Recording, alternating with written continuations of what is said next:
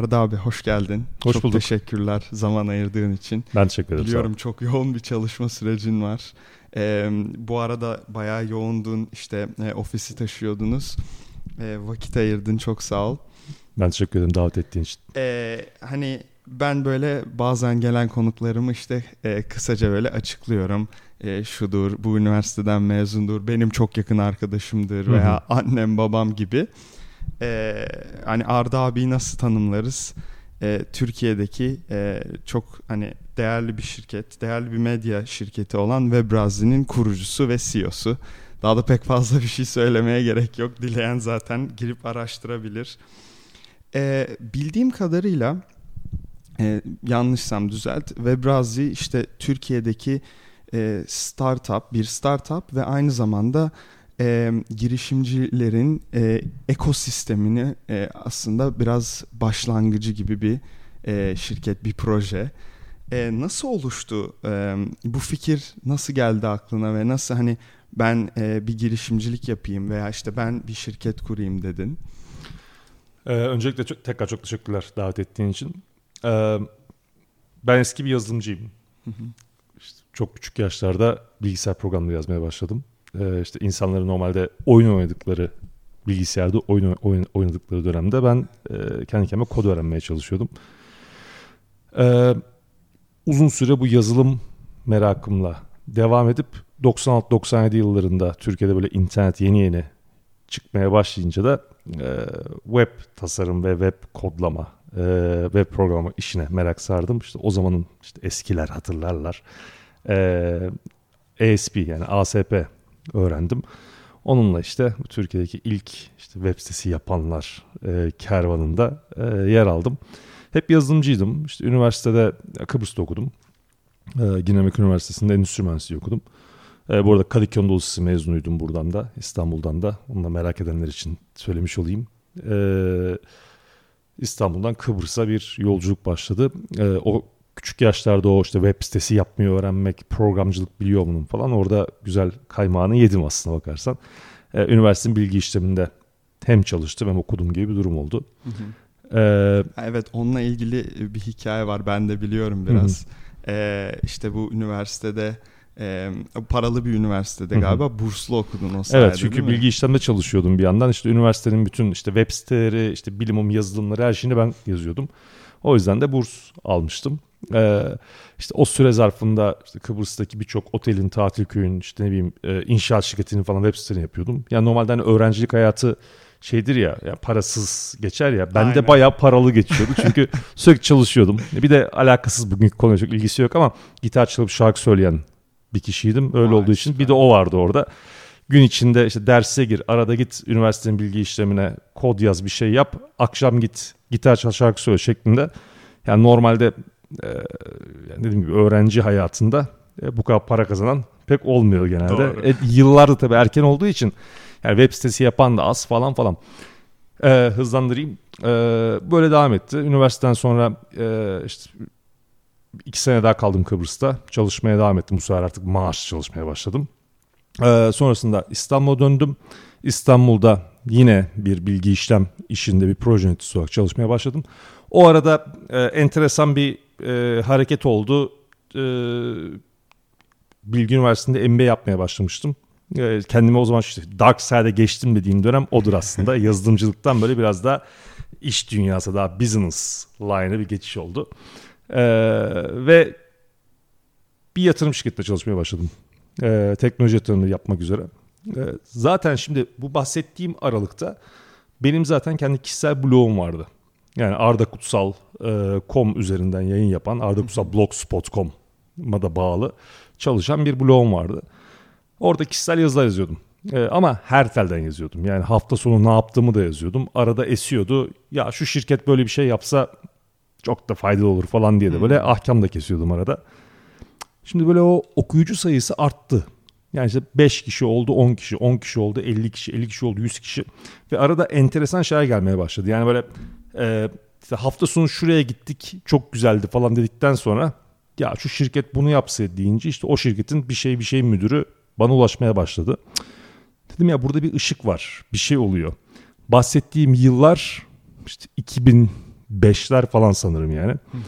Ee, Türkiye'de tabii ki o dönemlerde internet şirketleri vardı ama e, bir böyle bir ekosistem vardı diyemeyiz. Bir sektördü diyemeyiz. Yani işte bugün bildiğiniz birkaç tane şirket o zamanlardan kurulmuşlardı. Ama daha yani o şirketin sahibi kim desem bilmezlerdi. Hmm. Ee, 2006 yılında dedim ki ya ben bunu bu kişisel yapıdan bir markaya çevirmem lazım dedim. O zamanlar işte bu Argento Ventures dediğim yatırım şirketinde çalışıyordum. Ee, ve o Arda Kutsal.com'da yaptığım işi orası kişisel devam etsin. Ben Webrazi diye bir şey açayım ve Webrazi üzerinde de daha profesyonel yazılar yazayım dedim. Ee, Webrazi'yi de Ağustos 2006'da yayını açtım. Ee, aşağı yukarı bir yıl boyunca hem çalıştım hem Webrazi devam etti. 2007'nin Temmuz sonu Ağustos gibi çalıştığım yerden ayrıldım ve Webrazi'yi şirketleştirip bugün bildiğiniz haline gelmeye başladı. Vay be süper. Gerçekten hani e, çok nasıl diyeyim dolu dolu geçmiş o yıllar. Tabii tabii bir de bana sor. Öyle. Ee, hani zaten bugünkü konuşmak istediğim şeylerden biri de işte bu e, startuplar e, duyuluyor her yerde işte milyon dolarlar konuşuluyor insanların nasıl zengin olduğu falan fakat hani herkesin aklına şey geliyor. Ya e, bizim gördüğümüz çok böyle güzel büyülü bir şey. İşte bir tane adam çıkıyor ben bu şirketi kurdum şöyle yaptım böyle yaptım diyor. Fakat hani neden bu bu kadar zor? Neden herkes bir şirket kuramıyor? İşte insanlar e, maaşlarla çalışıyor da madem bu kadar hani para kazanabileceğimiz bir şey bu. E, ne, yani kolay olmadığı belli. E, neden bu kadar zor bir startup'ı kurmak, onu büyütmek? Mesela senin eminim e, bir sürü böyle e, çok zorlandığın, işte gece uyuyamadığın günlerin hmm. olmuştur. Tabii canım. Hala hala öyle. Hala öyle. Değil mi? Ya şimdi şöyle söyleyeyim. Öncelikle e, sorunun içindeki bir cümleye bir açıklık getireyim. E, benim maaşlı çalışan yani profesyonel çalışan e, ve böyle bizim hepimizi şu bölgeyi topla e, hepimizden daha fazla para kazanan bir sürü arkadaşım var. O yüzden bence e, şu bir yanılgı. Yani para kazanmak için girişimci olman lazım. Hayır öyle bir şey lazım değil. Evet. Yani bu bir tane tercih meselesi. Senin kendi içinde olan bir şey bu.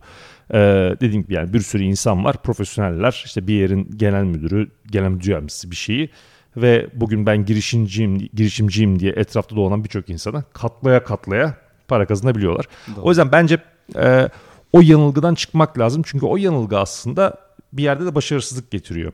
Ee, ben de şirket kuracağım, ben de girişimci olacağım. Bak bilmem kim işte şu kadar milyon dolara şirketini sattı gazıyla tabiri evet. caizse. E, girişenlerin e, sonu genelde pek e, iyi olmuyor. Şimdi neden herkes başarılı olamıyor? E, çünkü bu ya girişimci olunur mu, girişimci doğulur mu Güzel, evet. sorusuyla bence bağlantılı bir şey. E, ben mesela kendi adıma söyleyeyim ben hep girişimci ruhlu bir insandım. Yani küçücük yaşlarda evde kullanmadığım e, eski oyuncaklarımı böyle apartmanın bahçesine indirip orada satmaya çalışırdım. E, veya işte mahalledeki e, bakkaldan işte bir kutu sakız alıp tipi tip falan gibi bir sakız işte. Eskiler gene hatırlarlar. E, tipi tip alıp. Ben bile yetiştim onlara. yani atıyorum size tipi tip işte 50 kuruşsa bakkalın önünde onu 1 liraya satmaya çalışırdım. Millet de benden alırdı bu arada enteresan bir şekilde. Çünkü küçük çocuk işte bacak kadar bir şey böyle işte ilkokul 1'de bile varım veya yokum bilmiyorum yani. Doğru. E, bakkalın önünde bunu satmaya çalışınca ay ne tatlı şeker şey bu falan deyip böyle ne kadar bu 1 lira. E, bakkal yanımda yani karşı kapı bakkal e, orada 50 kuruş falan. Ya o içinde olan bir şey benim içimde vardı. Ama yine cevap bu değil. Yani cevap şu değil. İçinde varsa çok başarılı olursun. Hayır olamazsın. Çünkü e, yani dünyanın en büyük yatırım fonlarında yaptıkları yatırımların başarı oranı yüzde beş falan. Yüzde beş başarı oranı da böyle acayip milyar dolarlara sattılar değil yani çalışıyor yani o anlamda başarı. Ya yani para kaybetmiyor. Evet yani yaşıyor falan yani gidiyor. ee, başarılı sayılabilecek noktada diyelim. Şimdi e, bu işin içinde bir sürü detay ve metrik var. işte detay var. E, gözünün alınması gereken maddeler var. Ben bunu böyle bir puzzle gibi görüyorum. Ee, puzzle'ın içinde bir sürü parça var. Bu parçaların bir tanesi senin kendi karakter özelliğin. Bunun diğeri ne bileyim şey, kurduğun şirketin markası. Bir diğeri tasarımı, bir diğeri altyapısı yazılımı, bir diğeri ekibin, bir diğeri yaptığın pazarlama kampanyası, iş modelin, bilmem rengin falan bunların hepsi böyle bilmem kaç parçalık bir puzzle. Evet. Ve sen bunların bir tanesini, iki tanesini, üç tanesini önem derecesine göre puzzle'ın hangi noktasından gelen bir şey. Bir tanesi giderse zaten puzzle tam gözükmüyor ama hı hı. yani felakette olmuyor. Yani tek parçası eksik bir puzzle gene iş görür yani. Doğru. Ee, ama işte neresindeki hangi parçayı kaybettin veya yerine koyamadın ee, bu bence çok kritik bir konu. Ee, herkesin başarılı olamaması ya bu arada bunun işte şu da var. Yani hangi coğrafyada yapıyorsun, hangi dilde yapıyorsun falan gibi. Şimdi e, Türkiye'de bir iş kuran bir insanın aynı iş modelini Amerika'da kuran e, mevkidaşıyla arasında e, uçurumlar var. Öyle gerçekten. Artı eksi var. Yani mesela Türkiye'de kuran kişi garibim şöyle 250 bin dolar yatırım alsın diye e, takla atar. Amerika'daki merhaba deyince 5 milyon dolarla başlar hayatına. Evet. Ama aynı şekilde Amerika'dakinin yarıştığı bilmem kaç bin tane e, benzer iş var. E, çok yetenekli beyinler var. Türkiye'dekinin daha az sayıda rakibi var. Aynı işi yapan belki de yok. E, yetenek gene var ama enerji olmayabilir belki o yetenekli evet. kişilerde. O açıdan e, coğrafya gerçeği de var. Yani hangi nerede ne iş yaptığınla da alakalı bir durum var. Bunların hepsi toplandığında işte bazıları başarılı oluyor, bazıları olmuyor. Bir de tabii diğer konu bence e, başarının tanımı ne? Hmm. Şimdi başarının tanımı bir şirketi işte örnek veriyorum Peak Games gibi 1.8 milyar dolara satmak mı? Yoksa çalışıyor, paramı kazanıyorum, mutluyum, e, iş büyüyor hı hı. mu? Şimdi hangisi? Yani bir girişimci olarak neyi, hangi beklentiyle bu oyuna giriyorsunuz? Sence hangisi?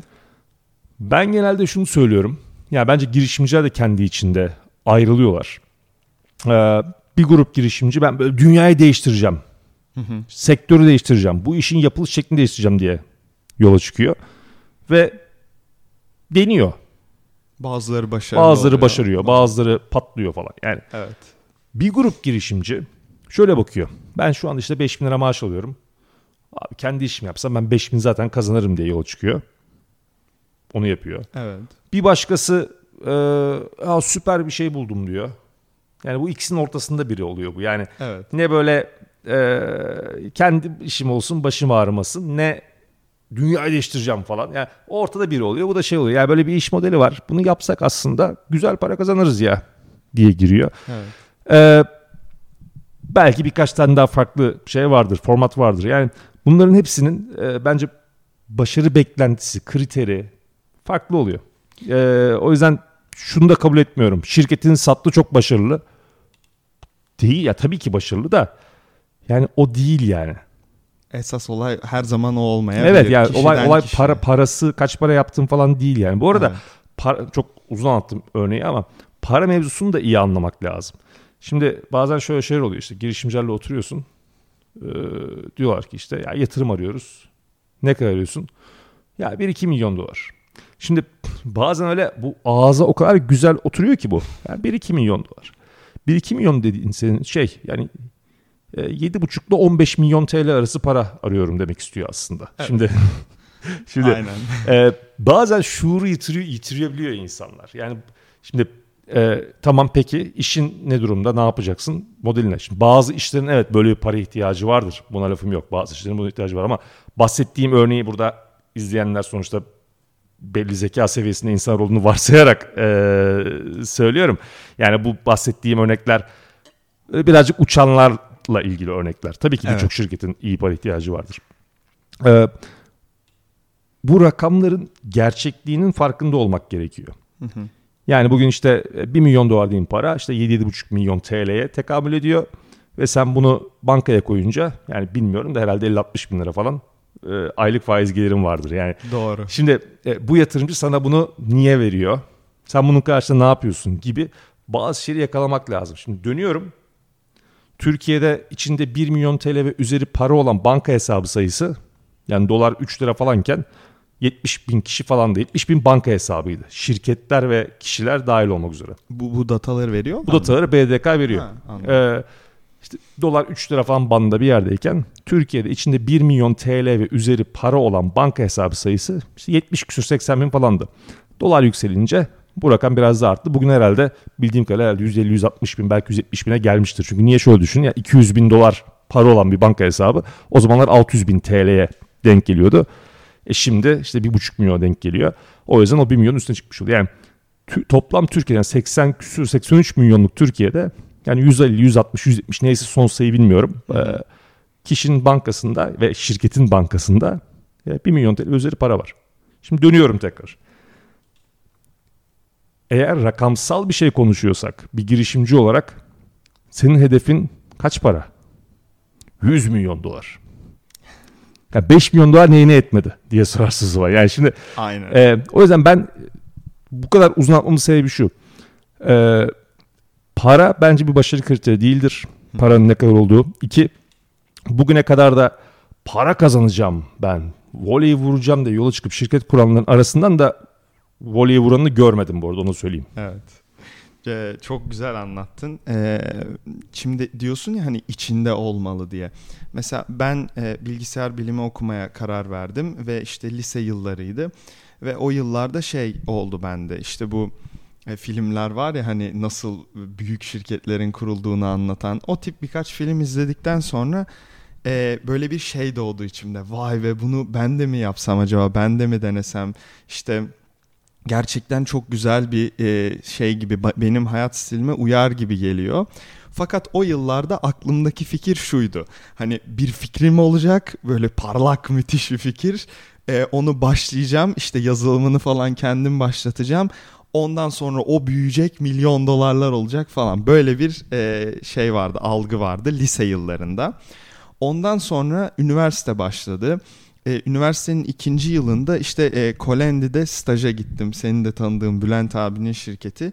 Ve orada e, bu iş gerçekten nasıl yapılıyor? İşte e, benim müthiş bir fikrim var. Hadi oturup bunu yazılım yapayım. işte web sitesi oluşsun. Ondan sonra insanlar girsin. Paralar kazanayım. E, işte ne bileyim reklamlar gelsin gibi olmadığını aslında. İşte bir... E, Az önce bahsettiğim bir sürü şey vardı. Ee, yazılımcının olması gerektiği e, faktörü var. İşte e, bir planın olması lazım. Bu işi nasıl yürüteceğine dair. E, ondan sonra e, mesela uygulama mı yapıyorsun? Onun sayfalarını önceden başka bir e, yazılım üstünden hani bir yaratman lazım ki yazılımcının işi kolaylaşsın veya kendin yazıyorsan kendi işini kolaylaştır gibi gibi böyle bir sürü kriter var ve faktör var. Ee, ve işte onları öğrendim. Aslında bu kadar kolay olmadığını, arka planda çok şeyin döndüğünü ve ondan sonra şeyi düşünmeye başladım. Ee, başarılı olan çoğu şirketin kurucuları aynı senin gibi diyor ki benim hep içimde vardı bu benim yapmak istediğim işti o yüzden böyle bir şey yaptım diyor. Ve sonra işte e, şeyin farkına varınca daha çok e, motive oldum. Benim de gerçekten hani e, nasıl diyorsun ben şunları satmaya çalışıyordum o işte tipi tiplerde falan. Hı hı. Ben de hani küçükken böyle ilk e, paranın nasıl bir şey olduğunu öğrendikçe ailemden mesela şey böyle meyve tabağı hazırlayıp onu satma işine falan giriyordum böyle. E, gerçekten çok ilginç. Ve hani bunu fark ettikten sonra e, işte şeye başladım. Gerçekten hani olabilir fakat e, bunları bunları vermem gerekiyor. E, çünkü tekrar söylüyorum yani başta zaten para kaybeden bir şey startup. E, yatırım bulunması gereken bir şey. E, ve bir fikrin olması gereken bir şey. Demin bahsediyordun ya hani 1-2 milyon dolar istiyor adam. Yani e, ben işte biraz araştırınca şeyi gördüm. 1-2 milyon dolarlık bir yatırım alman için işte herhalde bir projen, bir e, ürünün olması lazım ki onu gösterebil veya işte uygulama mı çıkartacaksın? Onun bir betası olması lazım ki hani bakın bu var. işte şu kadar kullanıcı gelmiş ve ben şu geri dönüşü almışım e, gibi değil mi? Orada araya gireyim şunu söyleyeyim. Şimdi e, bence bunların hiçbirinin yazılı bir kuralı yok. Hı. E, başa dönüyorum. Yani işte oturdum bir tane kod yazdım milyon dolar kazanacağım. Hani evet bu çok çok çok çok düşük olasılık. Evet. Ama yapabilirsin. Yani üniversite öğrencisiysen özellikle arada bir uygulama yaparsın. Uygulaman acayip tutar. Özellikle mobil uygulama dünyasında bu biraz mümkün. Tutar. Yani milyon dolar kazanmasan da bir şey kazanırsın yani. Ha çok çok popüler olur. Milyon dolar da kazanabilirsin. Yani sonuçta bizim hayatımızda geçmişte böyle Flappy Bird falan gibi örnek vakalar var yani. Şimdi ama çok düşük olasılık. Onun için yani e, yazılı kural olmayanların bir tanesi bu. Yani tabii ki bir işi yapacaksan işte önce e, uygulama veya site ne yapıyorsan mockup'larını çalışırsın, üzerinde zaman harcarsın. E, UI UX'i var, bunun kodlaması var, hangi dili kullanacağım var, sunucusu var, ekibin var, pazarlaması var, reklamı var. Yani her şey var tabii ki. Evet. Ama bu şu demek değil. Yani Kuzey kendi kendine e, üniversitedeyken bir kod yazdı. Kesinlikle tutmaz demek değil. Tutabilir tabii ki. Şimdi benzer mantık şunda da yok. Yani e, ortada ürün yoksa, hiçbir şey yoksa 1-2 milyon dolar yatırımı hayatta alamaz. Yok öyle bir şey. Çünkü yani e, bu girişimci kim öncelikle? E, bunun background'u ne? Ya şimdi s- MIT üstü Stanford e, MBA yapmış. Üniversite bitirme tezinde yapay zeka bilmem ne e, projesi geliştirmiş. Veya enen başka bir projeleri var önceden. Evet. Yani Ya- şimdi yaptıkları ya bu şeyler. çocuk şimdi çıktığında üniversiteden evet ya zamanında hafiften başladığım bir proje vardı. Şimdi bunu artık hayata geçirmeye karar verdim ben. Var mı bana para veren dediğinde yani 1-2 milyon dolar değil 5-10 milyon dolar da alır zaten yani başta. Veya e, bilinen bir girişimci işini satmış çıkmış şimdi ikinci projesini yapacak. Sadece fikri anlatarak para toplayabilir. Onun için bence bunların yazılı kuralları yok. E, ama yani şimdi genele yönelik bir örneklem alıp bunu konuşuyorsak o zaman evet tabii ki yani sonuçta senin bir prototipin olması lazım. Ekibinin veya kendinin güçlü olması lazım. Ee, şu mesela benim çok sevdiğim bir yaklaşım değildir. Arda ve merhaba bir fikrim var. Hı, milyon dolar olacak ilk sene sonunda kazanacak. Ha ee, görebilir miyim ben şeyi ürünü ne yaptınız? Yok daha başlamadım. Şimdi sizden yatırım aldığımda bir yazılımcı bulacağım kendime, bir tasarımcı bulacağım. Ya bugüne kadar bunun çalıştığını ben görmedim. Yani tekrar söylüyorum. istisnalar kaideyi bozmaz. Yani o bana bunu söyleyen kişinin acayip bir background'u vardır. Yapacağı işle alakalı aileden gelen bir e, tecrübe, network bir şey vardır. Aynen. Ha o ayrı konu. Ama yani böyle bir dünya yok tabii ki. Onun için dediklerin yani doğru ama tabii böyle çok keskin çizgilerle bu olmaz da Hiçbir diyemiyoruz zaman. yani. Ya hiçbir Evet. şey zaten. Ya her şey için geçer. Yani şirketin mesela bu şirketi nasıl değerleriz? Benim şirketim değeri ne kadar olması lazım diye soruyorlar bana çok fazla. Bilmiyorum. Yani çünkü yani tabii ki biliyorum. Tabii ki e, bir, Bir fikrim fikrin. var. Ama e, startuplar ve teknoloji girişimleri konuştuğumuzda iş daha belli bir noktaya yani böyle olgunlaşmış bir hale gelmediyse eğer senin ortada bir gelirin yoksa senin değerlemen de varsayımlar üstünden olacak. Evet. O yüzden o değerleme yani sana yatırım yapmak isteyen kişinin kaç para vermek istediğiyle alakalı. Veya şey. hani e, işte halka açılıp hisseleri yoksa Ya tabii o- dediğin gibi tabii yani tahmin şimdi- üstüne. Ya elbette bunun bazı formülleri var. Yani işte şirketin e, future value'sunu hesaplarsın, projeksiyonunu yaparsın, e, ne kadar büyüyecek falan ama ya günün sonunda istediğin kadar yap.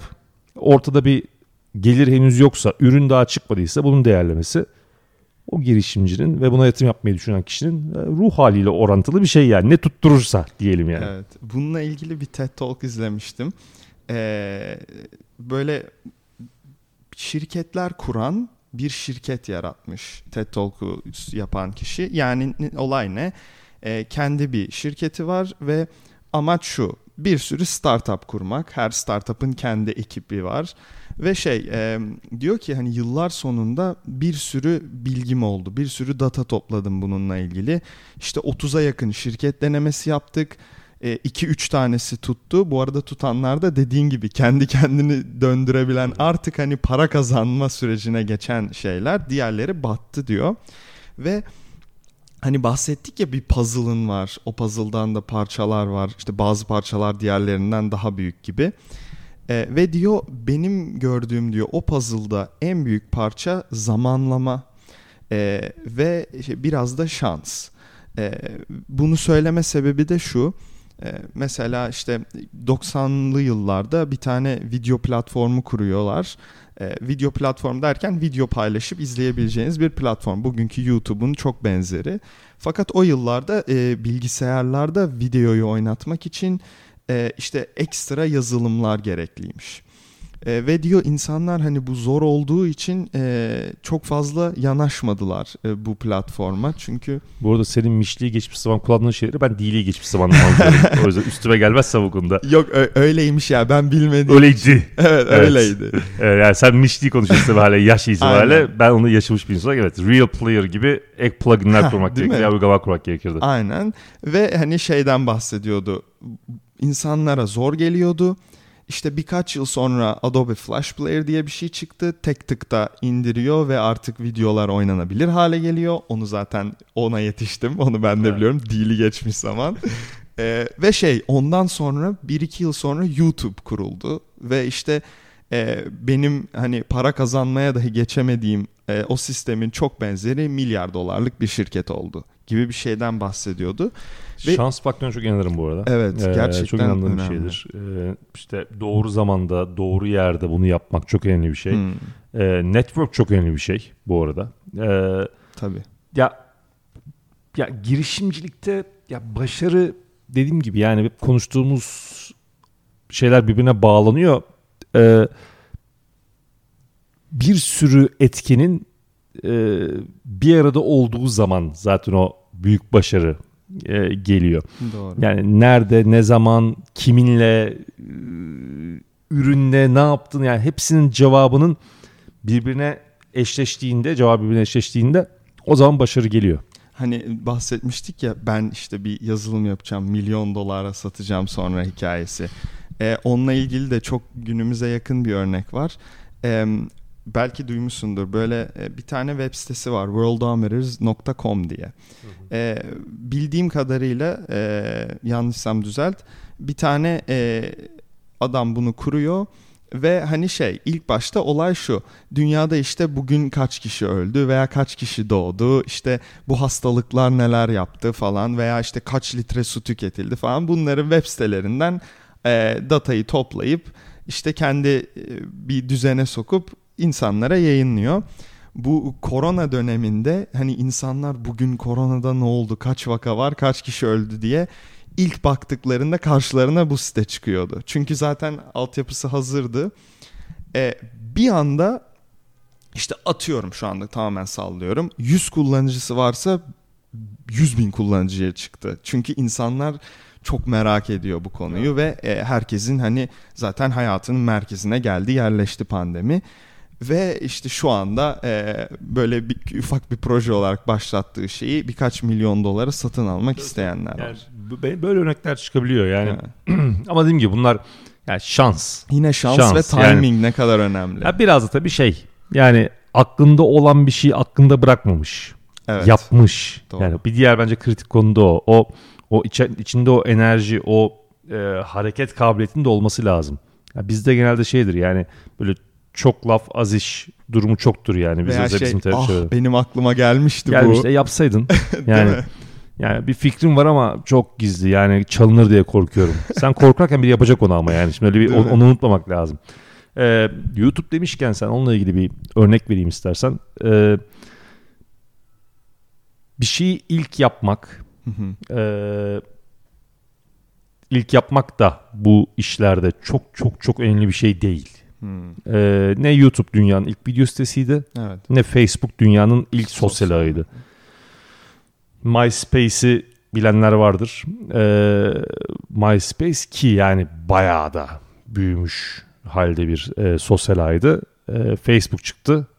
Şu anda MySpace'in esamesi okunmuyor tabii ki yani. Ve bundan 12 yıl önce, 13 yıl önce e, MySpace ile alakalı yetkililerinin yaptığı konuşmalara bakarsanız ya evet Facebook büyüyor ama yani bizim şu anda bilmem kaç milyon aktif kullanıcımız var. Yani e, Facebook'un da biraz da çalışması lazım gibi demeçleri var böyle mesela Evet. şimdi. E, aynı mantıkla YouTube'da dünyanın ilk video sitesi değildi. Doğru. E, benim hatırladığım mesela şimdi yanlış da olmayayım Meta Cafe'ydi galiba adı. Ya bayağı bayağı YouTube gibiydi. Yani öyle ayrıca plugin kurmak da gerekmeyen, ayrıca uygulama indirmek de gerekmeyen bayağı Flash Player'da çalışan falan da olan. olan hatta ve hatta İsrail'den çıkmış olan yani bak da çıktığı yerde aslında Silikon Vadisi üzerinde etkisi olan bir e, ülke çünkü biliyorsun Silikon Vadisi çok fazla e, İsrailli girişimci de vardır. Doğru. E, ciddi bir yatırımcı e, lobisi de vardır orada. Çünkü e, küçük bir ülke İsrail ve buradan çıkarttığı teknoloji satabileceği yer e, Silikon Vadisi. Aynen. O yüzden çoktur yani teknolojiyi buradan alıp e, Silikon Vadisi'nde şirketleştiren e, İsrailli girişim sayısı fazladır. Niye söylüyorum? Yani network'te var, çevrede var, know-how'da var, talent yani yetenek de var, her şey var. Meta Cafe'ydi galiba ismi dedim yanlış hatırlıyor, hatırlıyor olmayayım. Ee, olmadı. YouTube çıktı. Yani ortalığı darma etti. Ezdi geçti. Evet. Şimdi burada bilmediğinizi düşündüğüm bir detaya girelim o zaman.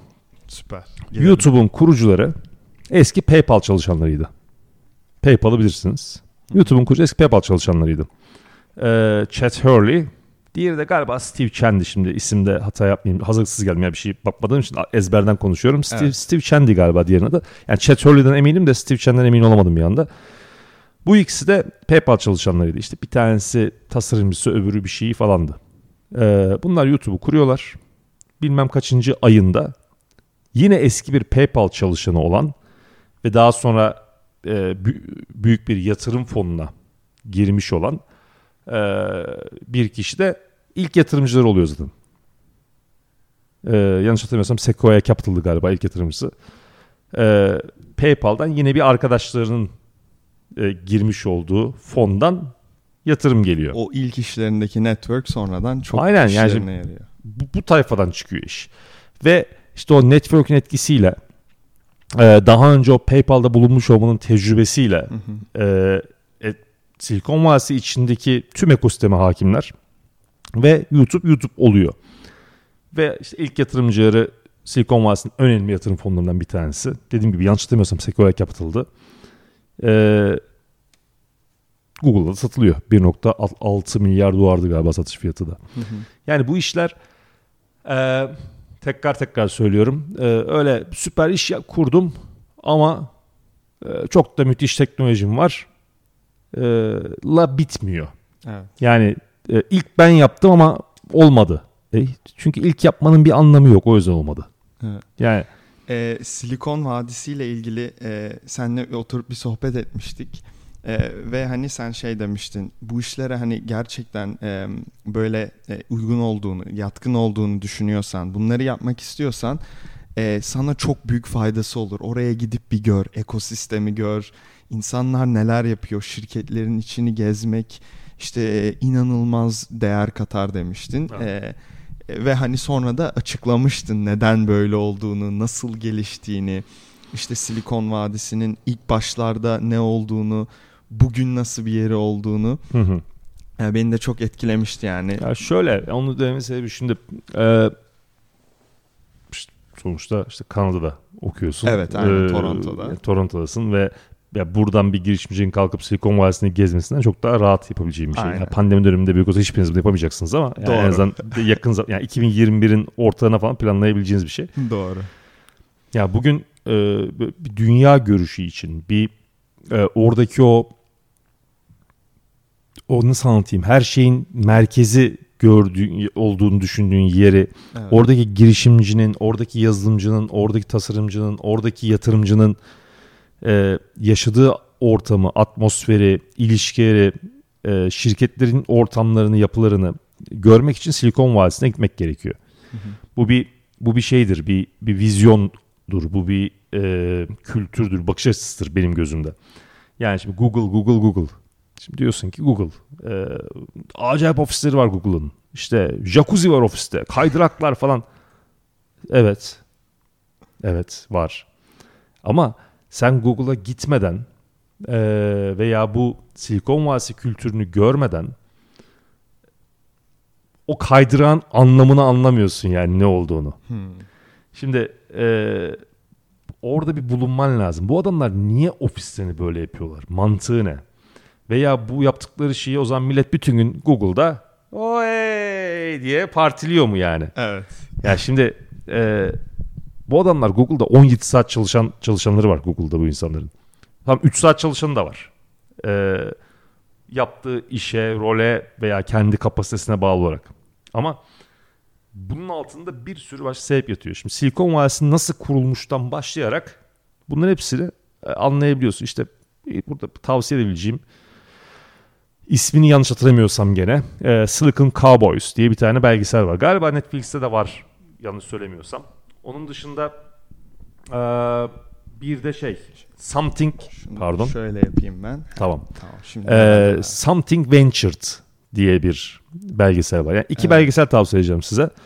Ee, Silicon Cowboys ve e, Something, Something. Ventured. bu bu belgeseller hani Silikon Vadisi'nin nasıl kurulduğunu anlatan belgeseller bunlar. Ee, ve kuruluş hikayesi şu. Şimdi Silikon Vadisi diye bir yer var. İşte Palo Alto ile e, San Jose arasında kalan bir yer, bölge. İşte Mountain View var bunun içinde falan filan. Ve burada e, o zamanlar bir yerlerde çalışan arkadaşlar e, bir birkaç tane şirket var orada. Birkaç tane böyle işte çip üreticisi falan birileri var. evet. E, zaten silikonun anlamı da oradan geliyor bilirsiniz. Silikon e, bilgisayarın nasıl derler en alt yapı taşı gibi Evet. bir şey. Yani Silikon Vadisi'nin silikonu oradan geliyor yani.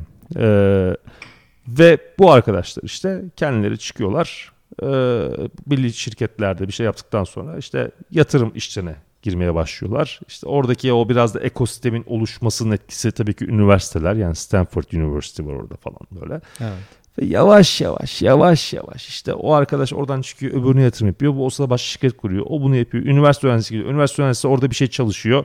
İşte e, arada böyle Steve Jobs diye bir adam çıka geliyor Evet. 70'lerde. O orada e, Steve Wozniak'la birlikte e, Apple'ı kuruyor. İşte bu adamların bir tanesi geliyor buna yatırım yapıyor falan falan diye diye diye diye ekosistem orada oluşmaya başlıyor. Ve Silikon Vadisi oluyor. Ee,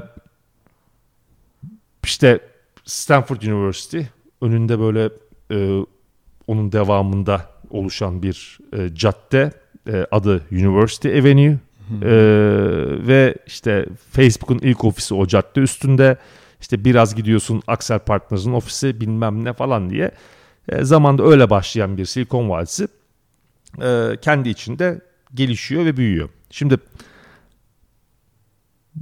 şu anda Silikon Vadisi yani bugünün güncel rakamını bilmiyorum ama bildiğim kadarıyla e, Silikon Vadisi'ndeki işsizlik oranı sıfır falan. Ve hatta ve hatta yani yazılımcı eksiği olduğu için arkada fabrika gibi sürekli yazılımcı geliştiriliyor. Şimdi şeye geliyoruz. Neden kaydıraklar Ha, vardı? kaydırak neden var orada? Şimdi sürekli arkada yazılımcı geliştiriliyor, üretiliyor fabrikada. Eğitim şirketleri vesaire sürekli bir yazılımcı oluşturuluyor. Diğer taraftan e, yazılımcı ithal ediliyor. İşte Hindistan'dan, Çin'den, Türkiye'den, oradan buradan. Veya Amerika'da üniversite okumuş. Evet. Ve bunlar sürekli öyle ihtiyaç olduğu için gel abi gel gel gel gel diye alınıyor. E şimdi bu yazılımcılara e, attract etmek için yani onu onu böyle kendine çekilmesi için şirketler zamanında başlıyorlar. Bak bizde kaydırak var ha diyor. Öbürü diyor ki yok bende kaydırak artı havuz var falan diyor böyle. Böyle böyle böyle böyle ilerlerken belli bir kültür oluşmaya başlıyor. Ama yine altta bir sebep daha var. Olay sadece o yazılımcıyı e, ya senin şirketin cazip kılmak da değil sadece. Bu insanlar mesela örnek vereyim Facebook ofisinde marangozhane var. Marangoz atölyesi var. Ahşap atölyesi. Cümleyi arka arka. Ahşap atölyesi var. Ee, niye? Garibim orada sabahtan şimdi kod yazıyor. Dijitalin içinde kafa mukavva olmuş. Evet. Ee, arada gitsin bir el işi yapsın da normalize olsun diye bunu koyuyor mesela.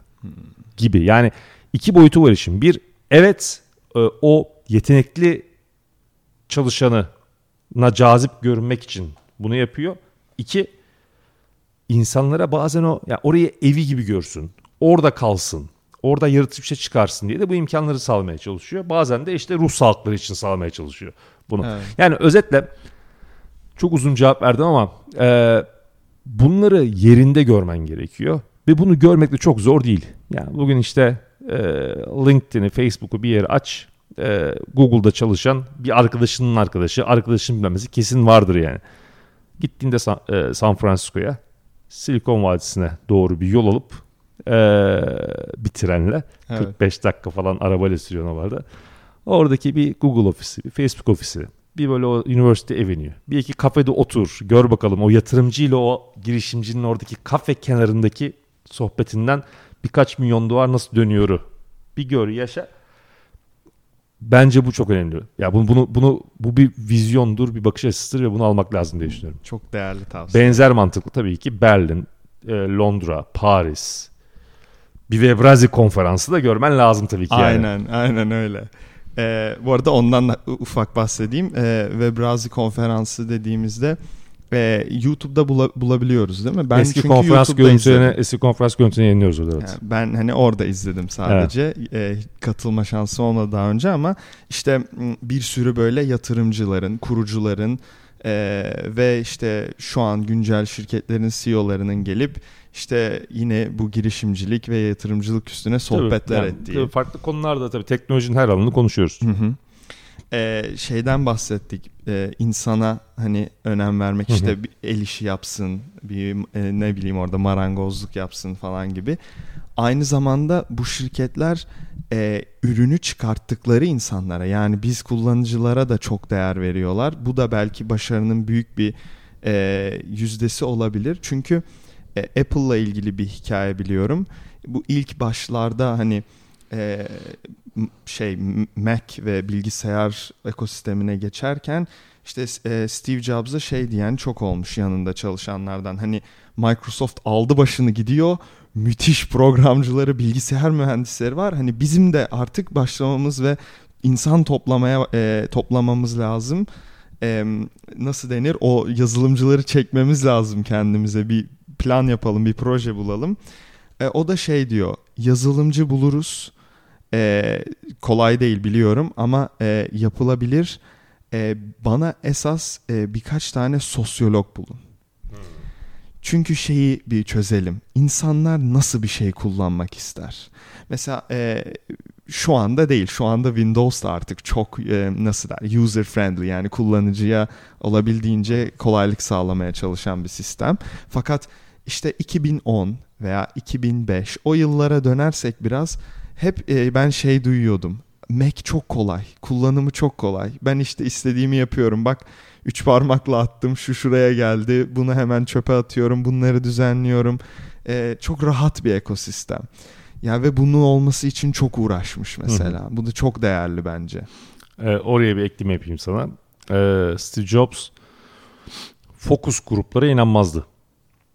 E, yani işte 30 kişi 40 kişiyi bir odaya sok. E, ellerine bir tane o e, daha piyasaya çıkmamış bir işte iPhone ver oynasınlar ve bunları kaydet, incele, değerlendir. Ha nasıl kullanıyor gör hmm. falan. Buna inanmazdı. Onların görüşüne inanmazdı. Hep şunu derdi. İnsanlar e,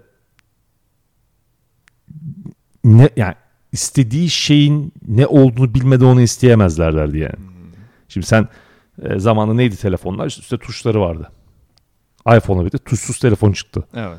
Şimdi sen hep tuşlu telefon kullanan birisine şöyle dersen ya bu telefonda sence yani bu tuş takımı nasıl olması lazım? Yani ekran nasıl olması lazım desen sana söyleyeceği en fazla şudur. Ya tuşlar biraz daha büyük olsun da parmaklarım rahat etmiyor. evet. Ekranı da biraz daha büyüt bence. Yani falan kafasındakini yani, e, kendine göre geliştiriyor. Yani sana Yeni şunu, bir şey yani e, Çok büyük olsun şunu demeyecek sana. Böyle bir ekran olsun sadece. Ben oradan dokunayım falan. Ha, diyebilir tabii ki. Yani o fütüristik kafa evet, diyebilir tabii doğru. ki ama yani yaklaşım bu, bu tabii klavye çok şey bir örnek. Yani tuş takımı en basit bir örnek oldu. Bunun da uçlarını düşünmek lazım. Evet. O yüzden insanlara bilmediği bir şeyi sen nasıl istersin diye sormaktansa senin bahsettiğin türde işte sosyologla çalış, başka e, araştırmacılarla çalış ve insanların ne isteyebileceğini düşünerek bir şey yapmak ve onun o hayatın o evriminde, o gelişiminde, kişisel gelişiminde veya işte evrimsel gelişimde neyse gideceği yönü tahmin ederek ürün çıkartmak evet. ee, önemli. Ee, aynı zamanda network'le de ilgili yine bir Apple kurucularından biri işte Steve Wozniak'in bir sözü var. E, biraz girip araştırınca ç- çok şaşıracağımız birkaç bilgi çıkıyor onunla ilgili. Hemen böyle bir Google search'te işte Steve Jobs öldüğünde net değeri ne kadardı, ne kadar parası vardı, işte diğer Apple kurucuları ne kadardı ve hani Steve Wozniak şu an ne kadar parası var diye bakınca çok böyle beklenenin altında bir şey para çıkıyor. Ve hani bu adam bu arada ufak bahsedeyim benim bir profesörüm söylemişti.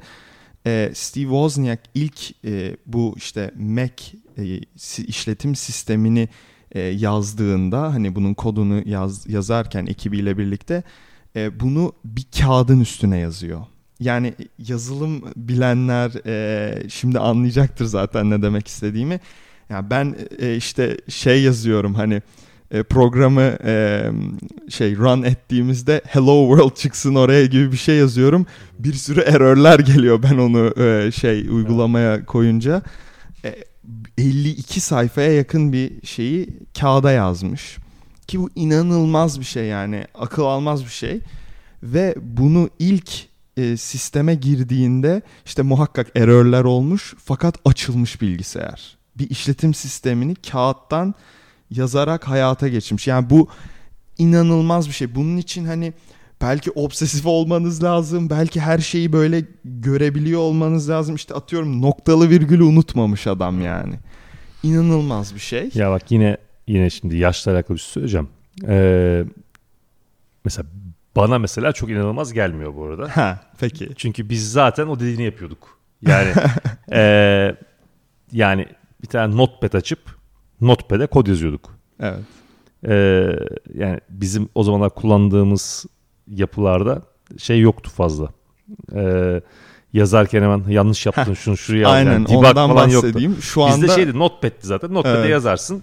Ondan sonra yollarsındı. yani normal Word'e yazar gibi Tabii. ekstra bir şey göstermiyor size. Şu anki işte sistemlerde şey var. Hani kodu yazarken sen Hı hı. bak burada böyle bir Evet, sıkıntı evet. olabilir gibi uyarılar Şu anda veriyor. da kod yazabiliyorum ya. Şey Yok yapma. hayır ben e, Öğrendim. izleyenlere söylüyorum zaten. Yakalamak için geçen sene konuşurken söyledim ya. Evet evet. Arkadaşlar yakın zaman Node.js öğrendim. Ee, şey eski toprak olarak e, Node.js'e girdim birazcık. Ee, ama çok basitleşmiş ya kod yazmak artık. Evet evet kesinlikle öyle. Biz İşte sürünüyormuş eskiden. bizim mesela profesörlerin yine söylediği şeyler var. Low level diller bir de high level. Yani e, low level dedikleri şu.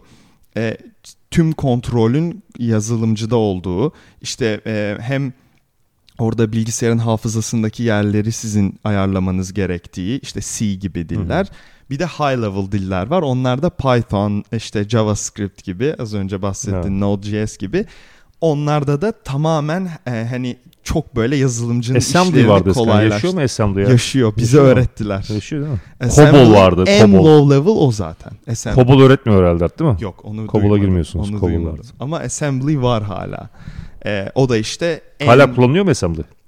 E, şöyle e, bildiğim kadarıyla kullanılmıyor. Fakat bize bir ders vardı. E, tüm bilgisayarı öğrettikleri bu silikon hikayesi var ya. Hı hı. Silikondan başlayıp çipler, çiplerin üstünde işte e, devreler vesaire derken tüm bilgisayarı öğrettikleri bir ders vardı. Dersin sonunda assembly öğrettiler. Hmm. Ve bir tane kitap var. Ee, böyle si- e, şey bilgisayar biliminin e, İncil'i diye geçiyor. Yani işte e, şey e, her şey olan içinde hani öyle bir hı. kitap ve e, o kitaptaki tüm e, kod parçaları e, assembly ile yazılmış. Çok enteresan. Vay. Aynen. Enteresan. O yüzden hani bu hem buraları görmek de çok ihtiya şey faydalı olur size falan deyip öğretmişlerdi yani. Ama Steve Wozniak'la ilgili asas söylemek istediğim şey şu. Ee, şey demiş. Mesela bu çok çarpıcı geldi bana ve şu anda hani önümüzde işte 2030'a 2040'a ben kendi deneyimlerim üstünden tahmin edince çok mantıklı geliyor. Adam şunu söylemiş. Ben e, global şu anki dünyada paraya güvenmiyorum insan kazanmaya güveniyorum. Ne kadar çok insan biriktirirsem ileride e, beni o kadar rahat ettireceğini düşünüyorum diyor. Evet. Yani network'ün önemini bir cümlede bağıra bağıra böyle şey Evet, yapmış. network yani network önemli ama tabii ki bu yani kuru kalabalığı etrafa toplu anlamında da değil tabii ki. Yani o Hmm. e, evet bir network'ün olması lazım. E, insan tanımakta fayda var ama bu tabii ki bir yandan da bir ilişki yönetimi meselesi. Yani bunu kalkıp da e, öyle sırf yani skor kazanmak gibi bir şey olması lazım. Onu da tanıdım. Tabii bunu da tanıdım değil yani. Yani- Onunla o ilişkiyi de yönetmen Anladım. gerekiyor. Yani o ihtiyacın olduğunda e, bir rica edebilecek kredinin olması lazım ama network önemli. Yani şey gibi değil. Yani LinkedIn'de 1000 olsun, 1500 olsun. Yani Ondan seni çok- tanımayan, seni tanımayan bir sürü insanın ilkinde bağlamanın çok bir şey anlamı yok yani. Aynen öyle. Ondan çok o insanlarla tanışıp e, fikir alıp Ya da her Mesela- gittiğin konferans şurada bir kartınızı versiniz diye toplayıp ondan sonra e, ha network'ümde artık işte Arda Değil. Kutsal da var falan değil çünkü Arda bilmiyor kim olduğunu yani. Aynen. Tam aksine işte mesela eee, işte benim network'ümde şu an Arda Kutsal var. Devasa bir şey. Ama eee, şu var. Ya ben illa eee network'ümde Arda Kutsal var. İleride yatırım alırım ondan para alırımdan çok ben benim için en değerlisi bu network'te eee, fikir alırım ya. Böyle bir sohbet yaparım. Oturur konuşurum. Yok çünkü yani her şey olur. Deneyim canım. Yani fikir sonuçta. olur. Biriyle tanışman gerekiyordur. Rica edersin falan Ha, filan. aynen. Network o yüzden kritiktir yani. Ama Mesela dediğim gibi sadece öyle LinkedIn'e ekledim değil yani. Değil. Evet. Mesela e, işte atıyorum e, Silikon Vadisi'ne gideceğim. Araştırdım araştırdım. Kimse çıkmıyor. Hmm. Arda abi tanıdığın var mı? Evet. Bir anda ofise girdin. O Tabii ortamı, e, atmosferi yaşama şansı Çok güzel buldun. Türk yemekleri yapan yer var orada. Yollarım ben sonra. Öyle mi? Süper. Hayaller Google Facebook ofisi gerçekler Boğaziçi restoran falan yani. Attım ismini de bilmiyorum. Aynen. E, Peki yatırımla ilgili böyle uzun bir sohbet ettik. Girişimcilikle, e, startuplarla ilgili. Aynı zamanda e, senin araba merakın olduğunu da biliyorum. E, elektrikli arabaları e, seviyorsun. Bilmiyorum takip ediyor musun? Ya şöyle ben e, enteresandı. Ben aslında çok çok araba meraklısı değilim ama e, teknolojiyi güzel kullanan, güzel arabanın meraklısıyım. Değil evet. mi? Yani e, takip ediyorum. Yani teknolojiyi yani şöyle değil. Yani şimdi e, motordan falan filan anlamam veya işte öyle e, işte e, süper acayip e, sağlam bilmem nesi işte beygiri yüksek odur Ha, budur. Anladım. O değil benim merakım. Benim merakım o teknolojisi. Yani nereye gidiyor bu iş? O yüzden mesela elektrikli arabalar beni oldum olsa çok heyecanlandırmışlardı. Zamanında da o yüzden böyle yani Türkiye'de alınabilecek e, bir elektrikli araba hayatımıza girince o zamanlar almıştım. Sonrasında mesela işte Tesla'lar vesaire gibi şeyleri bakacak olursan da Evet. e, ben Tesla almamıştım bu arada da. Yani çünkü şeydi e, Tesla Türkiye'de Çok yani yeni yeni, resmi olarak bir yer almadığı için Hı hı. yani servis şu bu falan uğraşmak istemediğim için Tesla almamıştım. Ben Doğru. e, zamanında başka bir şey almıştım. Hı hı. E, bir süre bir buçuk sene falan kullandıktan sonra e, sattım. Şu anda hala o tarafı çok takip ediyorum ve beni çok heyecanlandırıyor. E, Evet. bence yani gittiği yön anlamında baka- bakarsak e, sürücüsüz araçlar teknolojisi bence gümbür gümbür geliyor şu anda. Değil mi? Ee, ve çok da öyle uzak değil yani. Şu an zaten var. Kullanılıyor şu an. Autonomous Drive var zaten şu anda da. Tesla'nın var. Var var yani kullanılıyor da yani. Amerika'da yaşıyorsan e, çoğu yolda bunu zaten koyuyorsun rahat rahat. Ee, ama yani şu anda hala hani herkese yayılmış ve halka inmiş bir şey değil ya. Yani Türkiye'de veya birçok ülkede. Ya bu çok uzak bir dönemde olduğunu düşünmüyorum. Ben de. Yani öyle şey değil yani 20 yıl sonra kimse araba kullanmayacak değil yani daha önce kullanmayacak büyük olasılıkla. Şöyle Elon Musk'ın bir açıklaması var bu Tesla'larla ilgili. Ee, şu anda tüm Tesla'lar tamamen sürücüsüz hazırlar. Yazılımları hazır. Fakat e, şu anda Amerika'da ve tüm dünyada devletler şeye izin vermiyor. Hani e, tamam e, otonom e, sürüş olur fakat hani sürücü orada olsun ve arabaya işte e, mesela uyarı Acil veriyor müdahale. şu an Tesla. Evet. O uyarıda direksiyona dokunursanız heh tamam burada biri var acil müdahale yapabilecek deyip devam ediyor. Ya bu hani e, bilim kurgu filmlerde gördüğümüz şoför yoktur bir şey yoktur araca oturur taksiye oturursun arka koltuğa senin gideceğin yere götürür kendi Evet. kendine. Ben bunun çok çok uzak olduğunu düşünmüyorum. Söylediğine göre Elon Musk'ın hazır. Sadece devletle işleri halletmeleri Evet. lazım. Nasıl e, iPhone'umuza update geliyor Tesla'lara bir update Evet. gelecek. Eğer öyle aldıysanız Tesla'nızı o bir seçenek. Ve e, dediğin gibi o olacak. Hatta bir iddiası daha var. Diyor ki siz diyor garajınızda arabanızı bırakacaksınız ve diyeceksiniz ki ben pazar günü evdeyim, ailemleyim. İşte sabah 12 akşam 9 arası çıkmayacağım. Arabaya ihtiyacım yok. Ve diyor ki bu araba çıkacak. e, kendi kendine taksicilik yapacak Uber gibi ve sizin banka hesabınıza paranız yatacak ve araba geri gelip 9'da e, kendini park edecek. Bu vay be olmuştum yani. Evet. Bunu yapmışlar O, gerçekten. o e, Uber falan ilk çıktığında hep beklenti zaten buydu. Yani e, o kadar geniş bir ağ, ağa sahip olacak. Çok Evet. fazla kitleye ulaşacak. Bir noktadan sonra sürücüsüz araçların gelmesiyle e, Uber'lerin şoförleri devre dışı kalacak. Evet. Ve o sürücüsüz araçlar Uber network'ü üzerinden vır vır vır vır çalışır bir hale gelecekler diye beklenti vardı. Mesela Ee, ya ortak bir şey yapabilirler bu konuyla ilgili ya da işte atıyorum Uber 100 tane Tesla alıp bunun denemesini yapabilir. evet. Full mesela nasıl 9 e, şey sabah 12 akşam 9 ayarlıyorsunuz dedik. Uber der ki full her Evet. zaman açık. Ya Tesla'nın e, Tesla şimdi mesela dünyada birçok elektrikli araba çıkmaya başladı. İşte ya yanlış söylemeyeyim. E, Porsche'un da işte Taycan'di galiba. Evet aynen. E, çok da güzel yapmışlar bu arada. Evet evet Performans da bayağı iyi. öyle Ama gerçekten. işte şöyle bir şey var. Yani e, Tesla bir startup gibi çalışıyor hala. Hmm. E, o yüzden böyle e, o özellik setlerini çok hızlı hayata geçiriyor. Yani canı isterse öndeki ekranına bir tane oyun koyuyor falan. E, işte sürpriz yumurtalar ekliyor içine Doğru. falan. Yani şimdi e, ya bir Porsche'un bunu yapması Tesla'nın yapması kadar kolay değil. E, o startup kültürü sayesinde bu oluyor. E, tabii ki pil teknolojisinde veya işte elektrikli araç motorunda şunda bunda e, bilindik büyük yılların e, otomobil şirketleri belki bir e, başarı gösterirler. Ama o startup ruhuyla yapılan o küçük oyunlar, hareketlerde e, Tesla'yı çok takdir ediyorum. E, bu arada Elon Musk da benim çok e, sevdiğim girişimcilerden biridir. Evet. E, delimeli ama delilik iyidir bu işlerde. Doğru. O, onunla da ilgili çok şey var. İşte vay be bir Elon Musk olalım işte adam bak ne yaptı gitti araba şirketi kurdu falan. Tekrar hani bu iş gerçekten arkasında uzun emeklerin gözyaşlarının olduğu bir şey.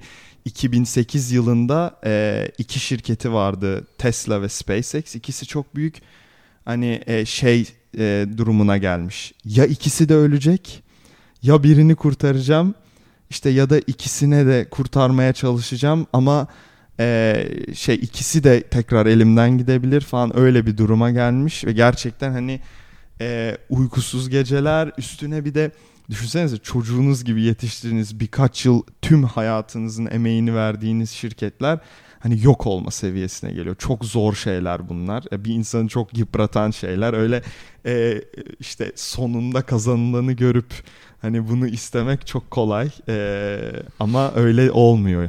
Ya şeyi e, Elon Musk'ın hayatının adı çok güzel bir kitap var bu arada. Hmm. Tavsiye ederim. E, adı da Elon Musk galiba kitabın öyle olması lazım. Yalnız söyleyeyim.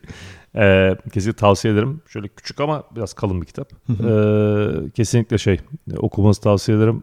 E, YouTube'da falan hakkında böyle yapılmış profiling e, profilini çıkartan belgeseller falan da var kısa kısa. Hı hı. Enteresan adam. Yani e, deha mı yani dahi mi değil mi soru işareti. Herkese göre değişebilir. evet.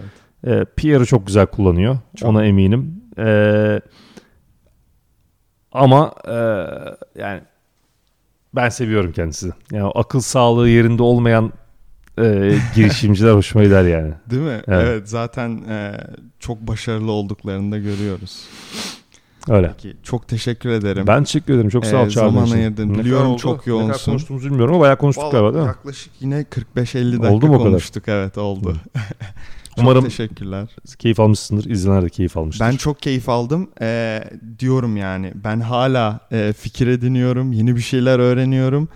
Ee, eminim izleyenler de e, yeni bir şeyler öğrenmiştir. Fikir edinmiştir. İzleyenler bu ve dinleyenler tabii doğru. Ve dinleyenler Evet. aynen öyle. Ee, peki çok teşekkürler ben teşekkür tekrar. ederim. Çok sağ ol. Kendinize iyi bakın millet. Hoşçakalın.